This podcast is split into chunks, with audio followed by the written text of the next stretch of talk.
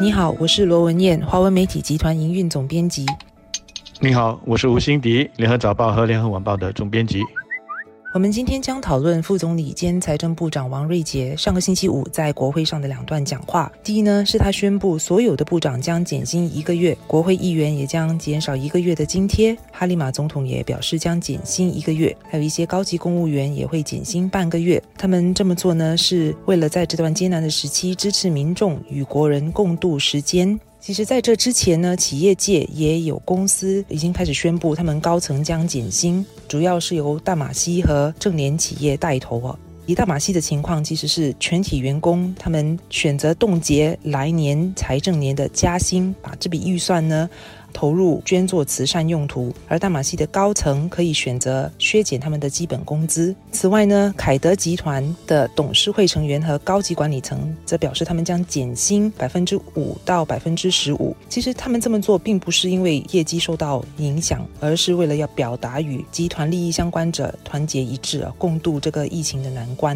当然也有像新航，其实他们确实是因为受到疫情的影响而收入受到打击，而为了控制人力成本而选择减薪。不过以他们的情况呢，也是他们的高层减薪，减薪幅度高达百分之十五，而且是以他们的首席执行员带头。所有部门的副总裁或以下的员工呢，则可以自愿选择请无薪假期。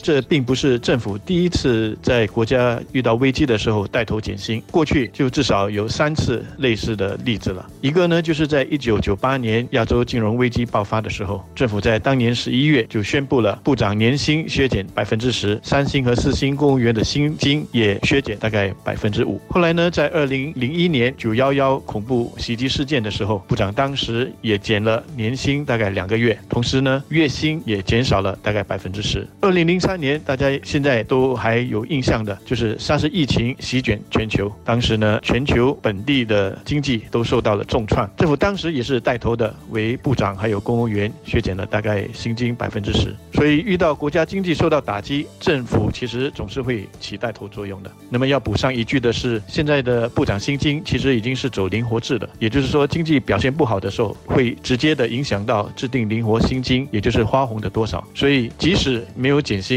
部长的实际年薪其实就已经会减少了。政府正联企业宣布高层减薪，来控制人力成本也好，来与国人共度难关也好，我相信会起一个带头的作用，鼓励公司雇主不要在这个困难时期以裁员作为第一个削减成本的一个选择。这次的疫情影响了很多行业的公司，尤其是中小企业。在收入减少的情况下，自然会选择削减人力成本来避免亏损，或者是减少亏损。所以，与其裁员或者是一刀切的全部职员都呃一并减薪，先由高管带头削减他们的月薪。既对公司减少人力成本有帮助，也避免对大多数的员工、一般员工产生影响。因为对高层来讲，削减百分之十五的月薪，对他们的日常生活可能影响不算很大；但是对一般员工来讲，百分之十五的削减薪金幅度，可能是一笔相当可观的数目。是的，在全国上下齐心抗疫的这个关键时刻，部长带头减薪，要传达的一个重要的信息，就是作为领导的要有担当。要人民做出牺牲、做出调整之前，自己呢要先以身作则，否则你说什么全民一心、共同前进，说什么 SG United，人民会觉得那都是空话。所以政府走出这一步，我觉得是必要的，也是应该给予肯定的。我希望企业领导也能够效法，在削减开支、在削减员工的福利，要员工拿无薪假，甚至是在裁退员工之前，企业的领导要先拿自己开刀，先削减自己的薪水，那才能够服众。官兵疫情爆发一个多。多月来，除了首当其冲的那五个行业之外，大家其实已经慢慢的意识到，它带来的冲击其实是很广泛的，各行各业几乎都无法幸免，而且它也不会是一个短期内会过去的。所以呢，我们自己也要有一个心理准备，要能够面对下来艰苦的挑战。当然，我们也不用过于悲观，毕竟严冬不会持久，它终会过去。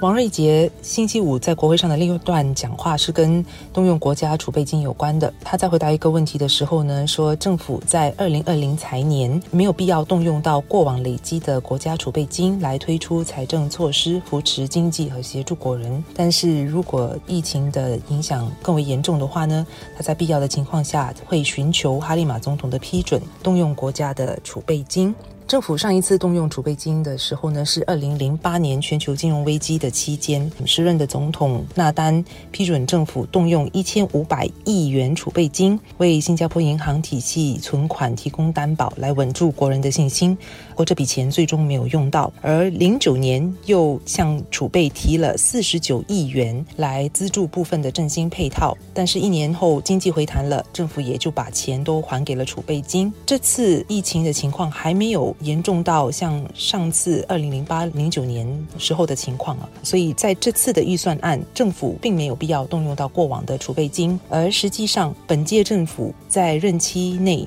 累积了一百八十七亿元的盈余，而刚宣布的预算案抗疫情的那个配套产生的赤字是一百零九亿元，所以其实本届政府还是有一笔盈余可以使用。就是以防如果疫情情况实在变得更加严重，对经济和企业的影响更为广泛的话呢，还是有一笔钱可以用，不必马上就动用到国家储备。